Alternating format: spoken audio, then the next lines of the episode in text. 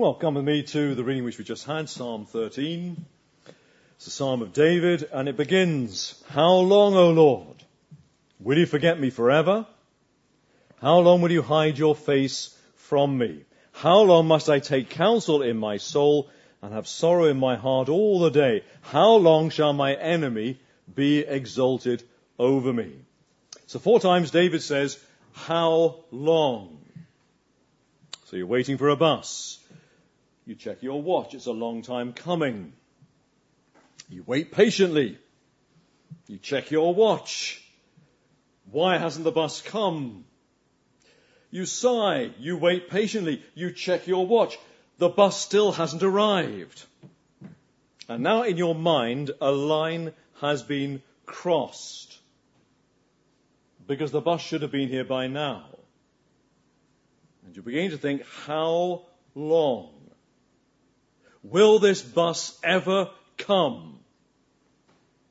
So before we ask the question, how long, we will have waited a considerable time. Waited until that invisible line in our mind has been crossed. At that point we say, how long? Well, that's a trivial example. What if you're waiting for tests important medical tests from the hospital. And you're waiting. And there's still no news. And you're waiting. And there's still no news. And you're beginning to think, how long? Maybe my results have been lost. Maybe they've forgotten me. Maybe they don't even know that I exist.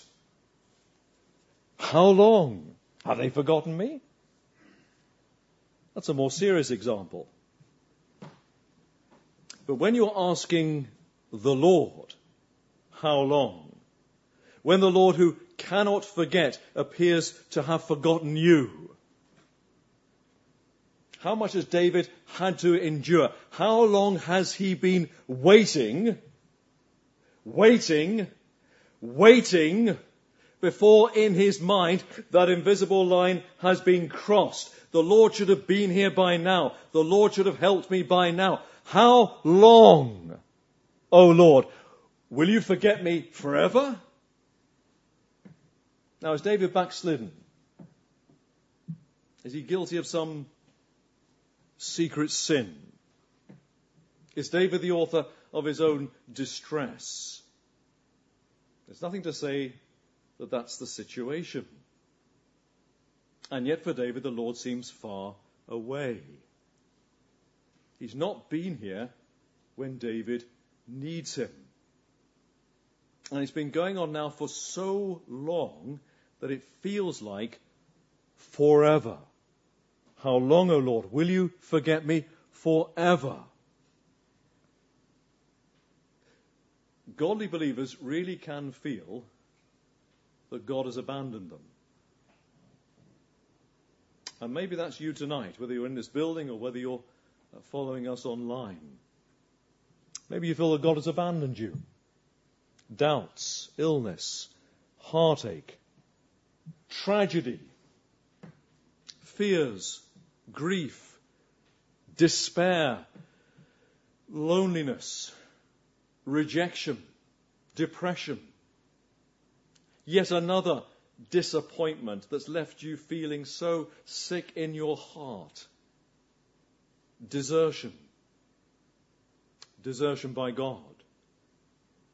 And you're reaching that point where you feel like, I just can't go on. God should have been here by now. Where is He? I almost feel there is no future. It's just been going on and on and on, and I've been waiting for the Lord, waiting for the Lord, waiting for Him to step in. And still nothing. How long, O oh Lord? Will you forget me? Will you forget me forever? Maybe this evening you are where David is. Uh, after the death of his wife, C.S. Lewis wrote this. He said, When you're happy, so happy that you have no sense of needing Him. And if you remember yourself and turn to Him with gratitude and praise, you'll be, or so it feels, welcomed with open arms. but go to him when your need is desperate, when all other help is vain. And what do you find? A door slammed in your face and a sound of bolting and double bolting on the inside.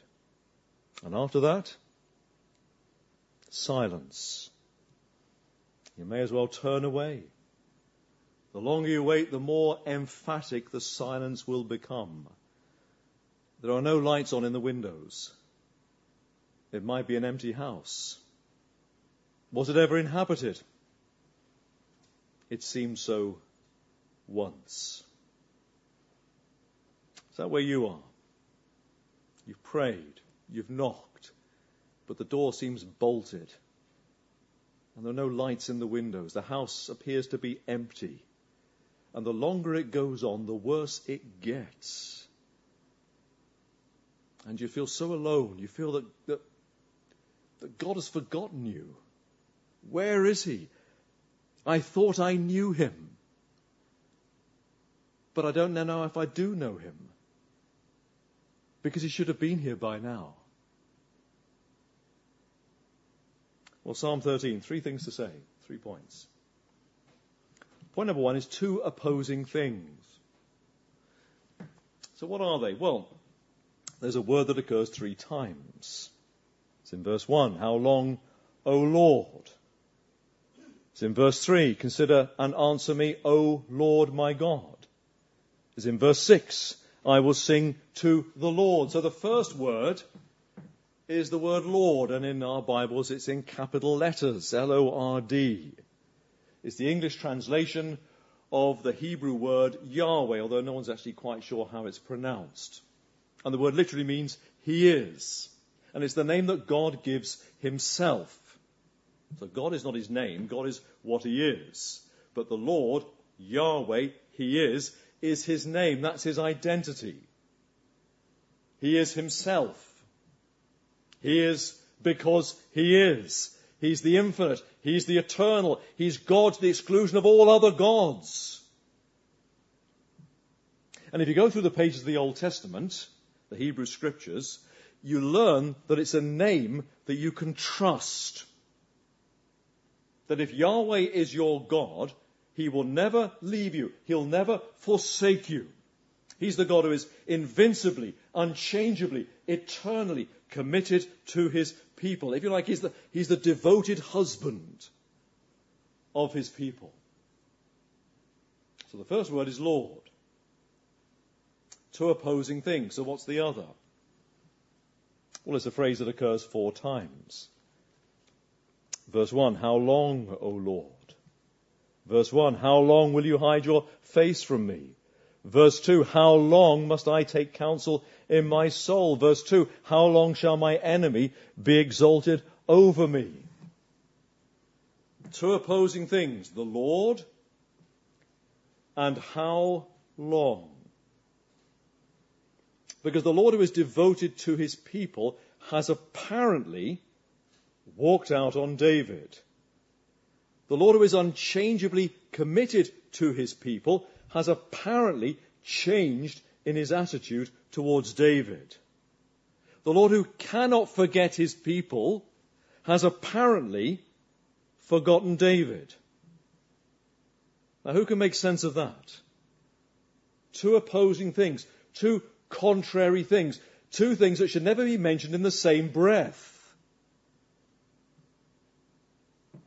Let's push it out a little bit more the Lord, the name you can trust. Abraham discovered that. You can read about it in Genesis 22. Abraham discovered that, that he's the Lord who provides for his people. Not just that he, he can provide or even that he, he will provide, but it's his very Yahwehness, the fact that he is the Lord, that he, he delights to provide. He cannot stop himself from providing for his people. And David knew all about Abraham. But he says, You haven't provided for me. How long, O Lord? Will you forget me forever? Israel in the wilderness, you can read about it in Exodus 15. they discovered that he is the Lord who heals. He says, I am the Lord your healer. They come to some waters, the waters of Marah. They find the waters are bitter, and the Lord makes them drinkable. He makes the bitter sweet. He makes the bitter drinkable. He makes bitter experiences life giving. He's the God who heals. He heals broken hearts, broken situations. I am the Lord your healer. And David knew all about that. What says David? You, you haven't healed me. I feel no warming sunshine on my soul. All I feel is the bitterness of winter cold. How long will you hide your face from me? Gideon discovered that the Lord is peace. Now, Gideon was on the back foot. He's got an idol in the back garden. So when the Lord comes to meet him, Gideon fears the worst. But the Lord comes in peace. Because his very nature is peace. The Lord is peace. And David knew all about that. But says David, I don't have any peace. Verse 2 How long must I take counsel in my soul and have sorrow in my heart? all the day. You know what David is saying? The only voice in his head is his own. He doesn't feel he can share his situation with anyone else, and God is certainly not listening to him, and so David's thoughts just go round and round and round and round in his head, and he can't find a way out of his situation. He feels his situation is impossible. How long must I take counsel in my soul? I go to sleep, and if I can get to sleep, I drink oblivion, wonderful, and then I wake up. And it's a new day. But the situation isn't new. There's no rest, no relief, no peace. I just have sorrow. Sorrow in my heart all the day. Anything but peace. The Lord is peace, but I don't have any peace.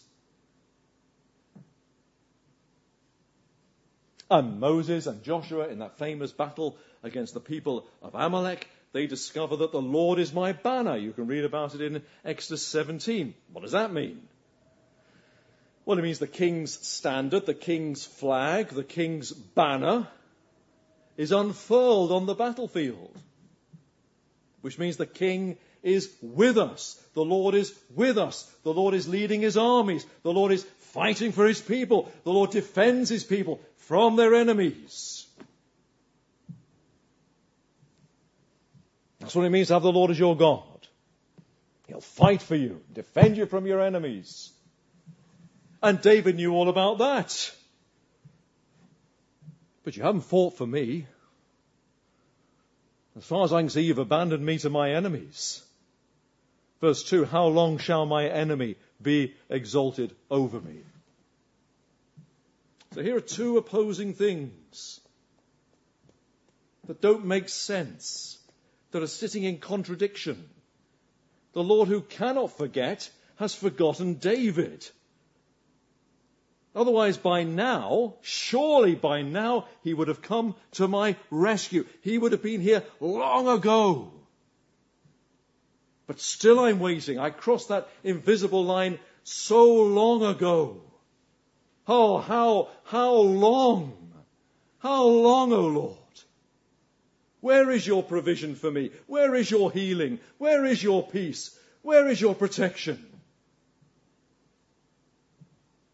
Who you are as the Lord and my experience of who you are seem to be in opposition. Who can make sense of that? I thought the name of the Lord was a name that I could trust. Now, maybe you know all about that. Maybe David's complaint is your complaint. You know he's the Lord, but you feel he's not been listening to you. And because he's God, you know, how do you get hold of him? Uh, he's not listening to me, and I can't get hold of him. And I'm told that he's the Lord, he's the God of love and the God of faithfulness but I don't feel the love, and I feel that He's let me down. And as far as you're concerned, your distressing situation just seems to go on and on and on. So When David says in verse 2, I, uh, How long must I take counsel in my soul? You get that. Your words have just been going round and round in your head. You just see, you feel as though you're having a dialogue with yourself. The only voice you hear is your own, and you can't seem to find a way out of your situation. So, what are you going to do? What are you going to do what David did? So, point number two argue with God. Verse 3 Consider and answer me, O Lord my God. Light up my eyes, lest I sleep the sleep of death, lest my enemies say, I prevailed over him, lest my foes rejoice because I am shaken. Look at verse 3. Do you see what David is saying? Consider and answer me, O Lord my God. See what David is saying? God is apparently ignoring him. It's worse than that, God's forgotten about him. So David is almost saying, I'm here. I'm not going away. Look at me, answer me, consider me. You're the Lord. Can the God who cannot forget, how can you have forgotten about me? The God who's unchangeably committed to his people, how can you have changed towards me? If God has bolted the door and turned off the lights, then David is determined to stand outside the door and keep knocking on the door loud and hard until the Lord comes and answers. Now, I'm amazed at the perseverance of cats. You know, it's a cold day, the cat's outside, it's nice and warm on the inside, um, and the cat wants to come from the outside to the inside. So what does the cat do? The cat waits. And they wait, and they wait, and they wait, and they sit in your eye line so they know that you can see them and they scratch at the door, and they sit on the window sill, sill and they wail. They won't give up because they want to come inside. It's amazing how long the cat can wait for. What a cat can endure, and it won't give up. And that's just instinct. Well, David's obviously not a cat, but he's a child of God out in the cold and his prayer, verse 3 Consider and answer me, O Lord my God. That's not instinct, that's faith, isn't it? It's the faith that perseveres, that keeps waiting, that won't let go, that keeps knocking, that keeps calling. It's the faith, as it were, that waits in God's eye line so that whichever way God looks, he can't avoid seeing David. He's standing in God's eye line until God answers him. And notice too what he says. Uh, Consider and answer me, O Lord, my God, my God, my Mandy, because we belong together. My God, we belong together. There's a sense in which David is saying, look, even if you've disowned me, I haven't disowned you. As far as I'm concerned, you're my God. I am yours and you are mine. I wonder, can you pray like that? Can you make a nuisance of yourself? David refuses to walk away. So don't walk away. David refuses to let go. So don't let go.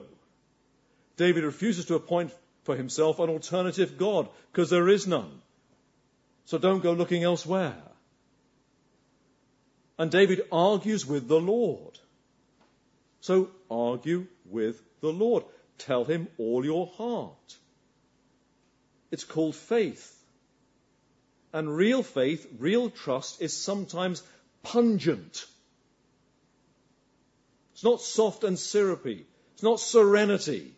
It's pungent.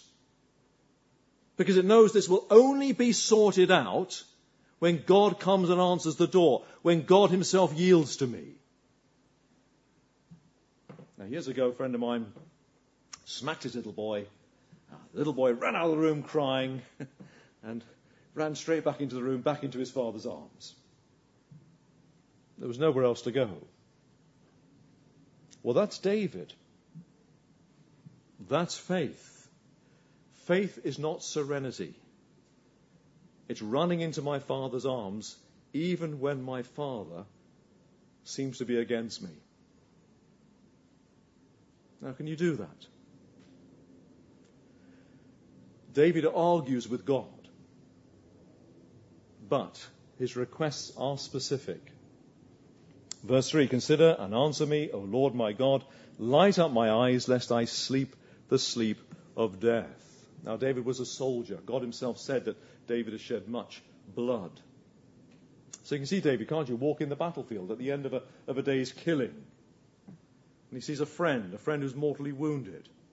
He goes over to his friend. He cradles his friend. He looks into the, into the face of his friend, and he can see the light departing from his eyes. The eyes of his friend are growing dim until the light is extinguished and his friend sleeps the sleep of death. See what David is saying? Light up my eyes, lest I sleep the sleep of death. Lord, I've been wounded. I feel my life is ebbing away. Time is short. I'm not sure how much longer I can hold on. The light is going from my eyes. I can't hang on much longer. So come to me.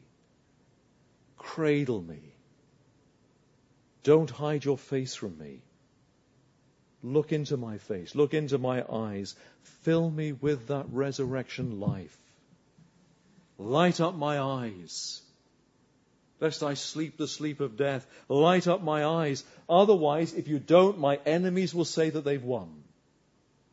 Verse 4 Lest my enemies say, I have prevailed over him, lest my foes rejoice because I am shaken.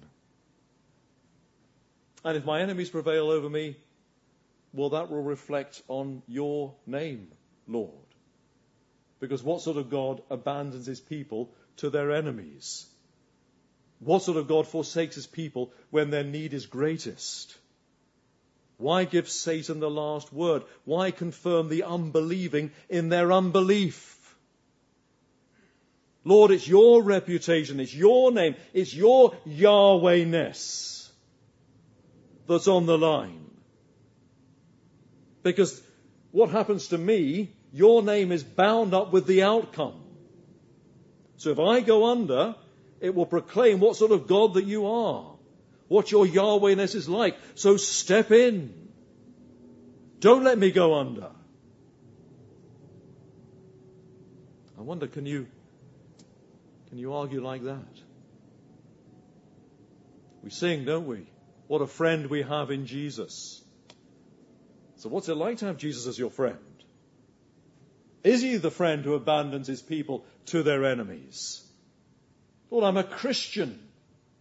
That means I'm Christ's. My name is bound up with your name. So if there's a knockout blow, what will that say about you? So Lord, no knockout blow. On the contrary, confound the enemy. Fill me with light and life. Raise me back onto my feet. I'm on the floor. One more thrust of the javelin and it'll be over. I wonder if Paul ever prayed this psalm. 2 Corinthians, it's the, it's the, it's the, the letter that Paul really does uh, open his heart. It's the, it is the most pastoral letter. And I could have jumped into 2 Corinthians in many places, but listen to what he says here. 2 Corinthians 1, verse 8. For we do not want you to be unaware, brothers, of the affliction we experienced in Asia. For we were so utterly burdened beyond our strength that we despaired of life itself. Indeed, we felt that we had received the sentence of death. But that was to make us rely not on ourselves but on God who raises the dead. He delivered us from a deadly peril and he will deliver us. On him we have set our hope that he will deliver us again. You think of the apostle, to despair even of life is where David is, isn't he? God should have stepped in by now.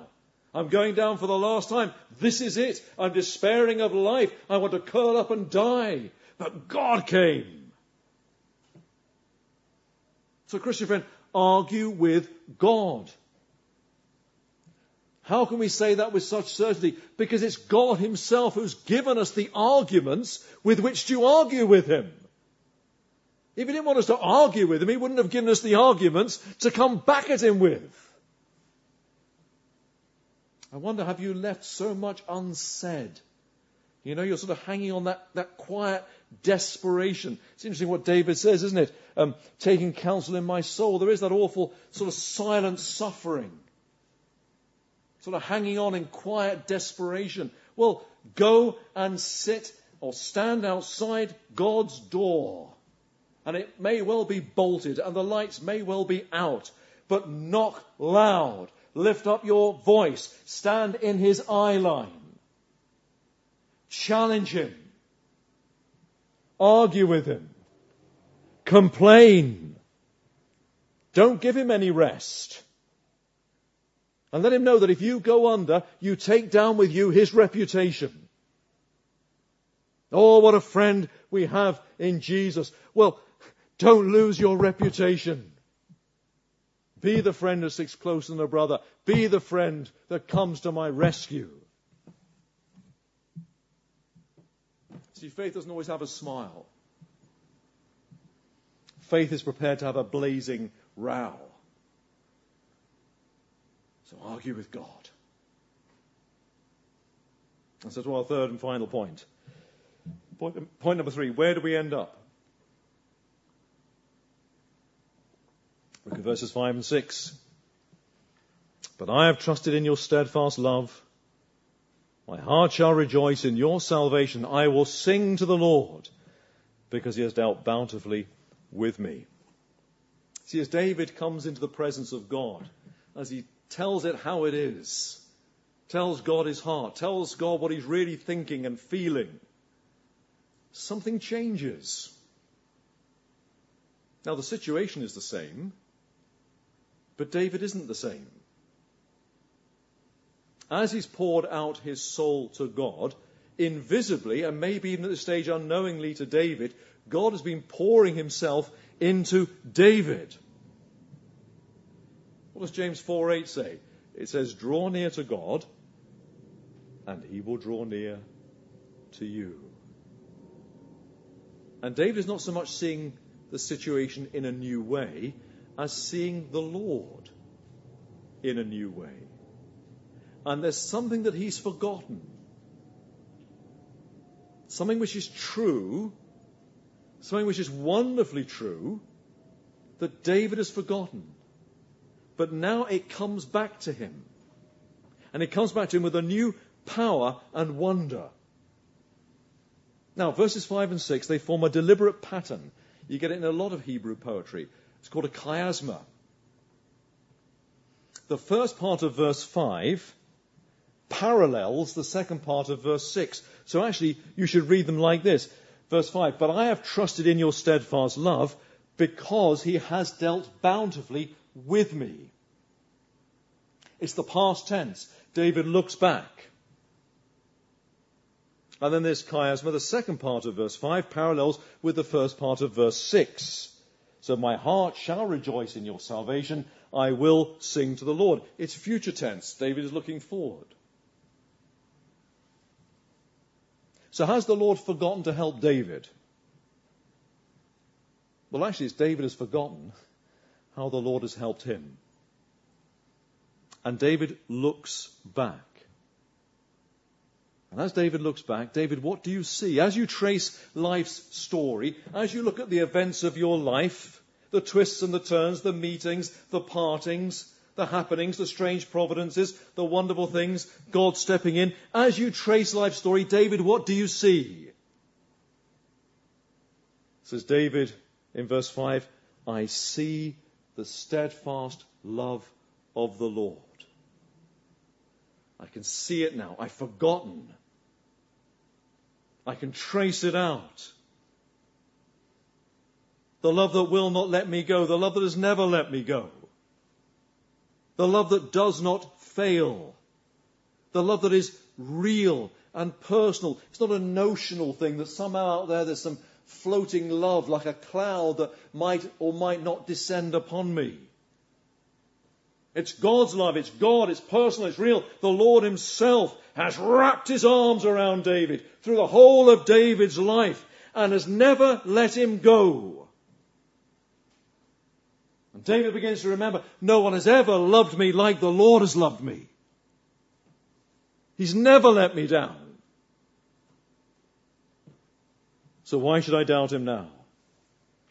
But I have trusted in your steadfast love because he has dealt, past tense, he has dealt bountifully with me. David begins to remember just how much the Lord has loved him. And of course, he's looking at it with Old Testament eyes, isn't he? Christian friend, you have New Testament eyes. What do you see?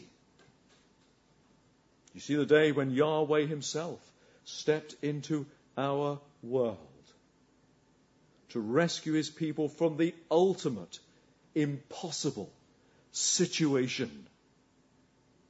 His very name, Jesus, what does it mean? It means Yahweh saves. Not that he can save, that he will save. It is his very Yahwehness to look at his people and to rescue them. So here's a child on the deck of a sinking ship. The child can't swim. But a rescuer comes, and the rescuer wraps his arms around the child, and together they jump into the sea. And they sink into the depths. But the rescuer is a strong swimmer, and the rescuer won't let go of the child. And so from the depths they rise to the surface and to safety. Jesus goes to that cross. And there in the reckoning of God the Father, he held me, a sinner, in the embrace of his unchanging love. And because he was embracing me, and brothers and sisters, because he was embracing you, because he was embracing us sinners, the blows that our sins deserve, they fell upon him. He was pierced for our transgressions. He was crushed for our iniquities. Upon him was the chastisement that brought us peace. And with his wounds, we are healed. And because he embraced me, he embraced you, the sinner. He was plunged into the very depths of the hell that I deserved. He drowned in the darkness and he went down and deeper and the Father hid his face. So that when he cried out, my God, my God, why have you forsaken me? Heaven really was silent. There's a sense in which Jesus knew the words of verse 1 in a way that David would never know them. How long, O Lord, will you forget me forever? How long will you hide your face from me? But Christian friends, even in hell, I was safe in his embrace. And he would not abandon me to the wrath of God. But he shielded me from that wrath. He covered me, shielded me by bearing that wrath himself. And we're not making these things up. You remember Paul's words? I have been crucified. I have been crucified with Christ. That's why God's justice has finished with me. Because God's justice has already been served on me. I've been crucified with Him. That's why we read there is therefore now no condemnation for those who are in Christ Jesus. When he rose from the dead, when he, when he broke the surface and he came up, still I was held in the embrace of his love. He would not let me go and he raised me to a new life and a new relationship and the very promise of glory itself. I have been crucified with Christ. It is no longer I who live, but Christ who lives in me. And the life I now live in the flesh, I live by faith in the Son of God who loved me, never stopped loving me, who loved me and gave himself. What more could he do? He gave himself for me. He's done it all. We sometimes sing that hymn when we're allowed to sing, What kind of love is this that gave itself for me? I am the guilty one, yet I go free. And having done all of that, having shed his blood for me, will he now let me slip from his embrace? Having saved me from my ultimate and impossible situation, having saved me from sin and death and hell, will he now let me slip from his embrace? It's unthinkable, isn't it? That really would be a denial of everything. Which is why we can say, I have trusted in your steadfast love. He loved me gave himself for me. Oh, because he has dealt bountifully with me.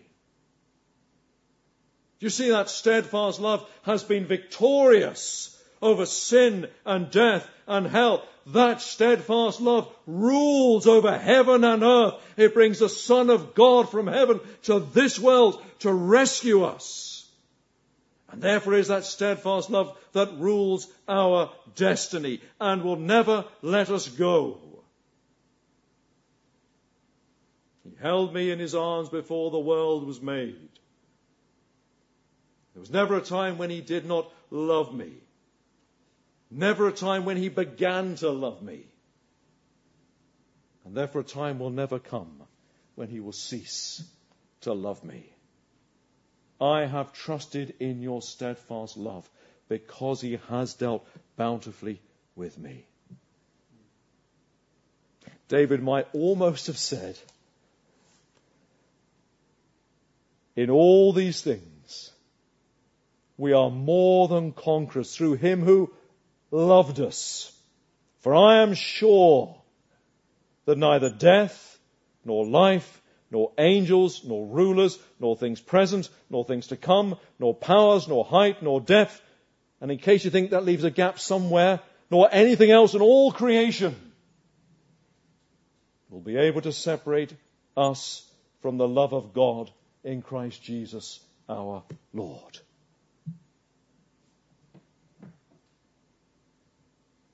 So, Christian friend, how long, O Lord, will you forget me forever? How long will you hide your face from me? Are you feeling in that place where David was? Kind of feeling lost about everything, trapped.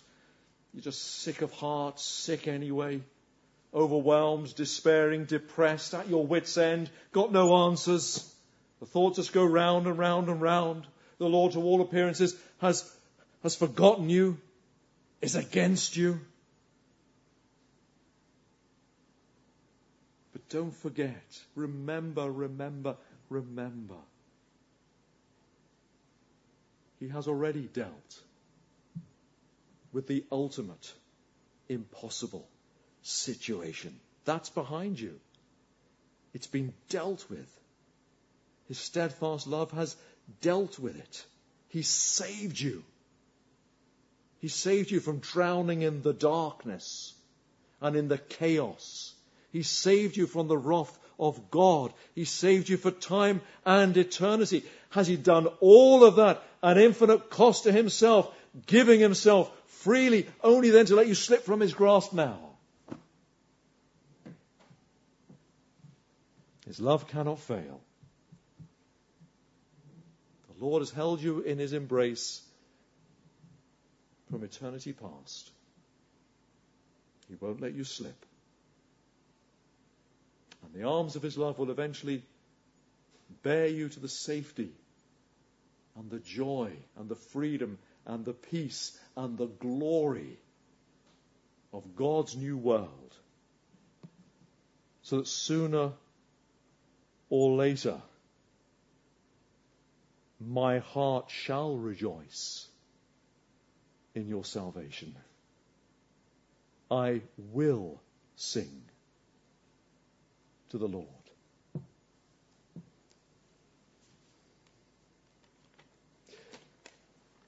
Our time is out, but as I very briefly draw this to a close, I must say this. If you're not a Christian, whether you're here in the room or whether you're joining us online, if you're not a believer, there can be no happy ending. No happy ending until you come to the cross of Jesus Christ, until you stand where the wrath of God has been. Only then will you be safe from the wrath to come.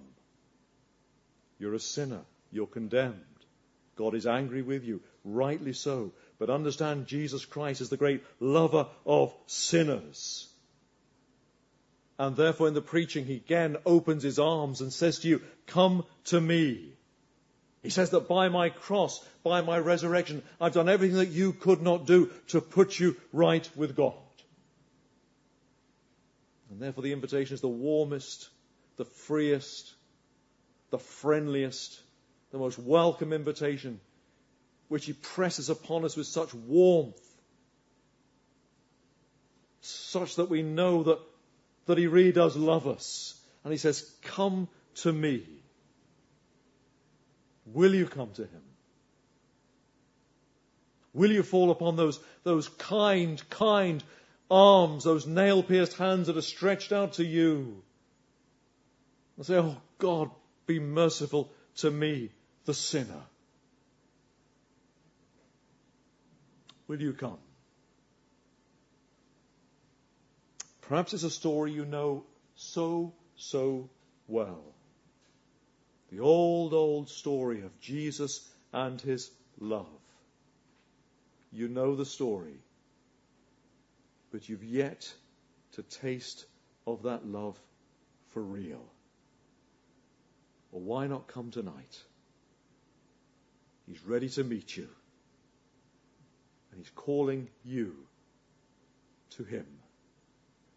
Come. But I have trusted in your steadfast love. My heart shall rejoice in your salvation. Let's pray.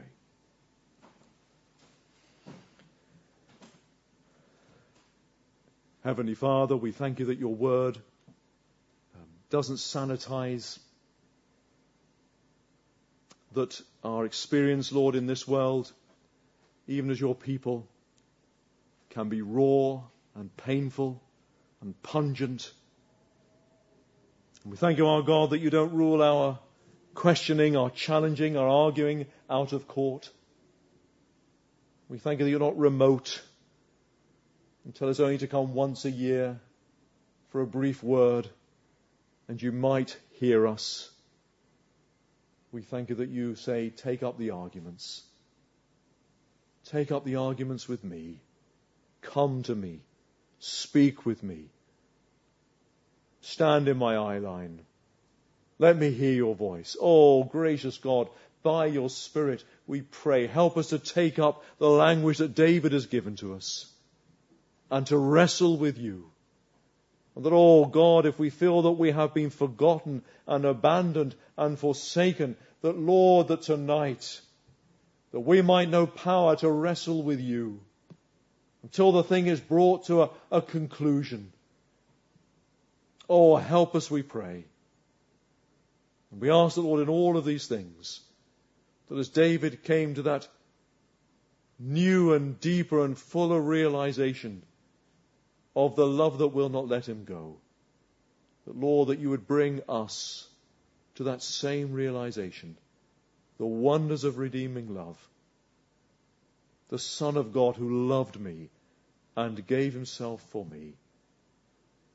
Oh, Father, we pray even tonight if there is no breath left within us and we feel we can't go on, then, Lord, help us to perish at the feet of Jesus because a bruised reed he won't break, and a smoking flax he won't quench.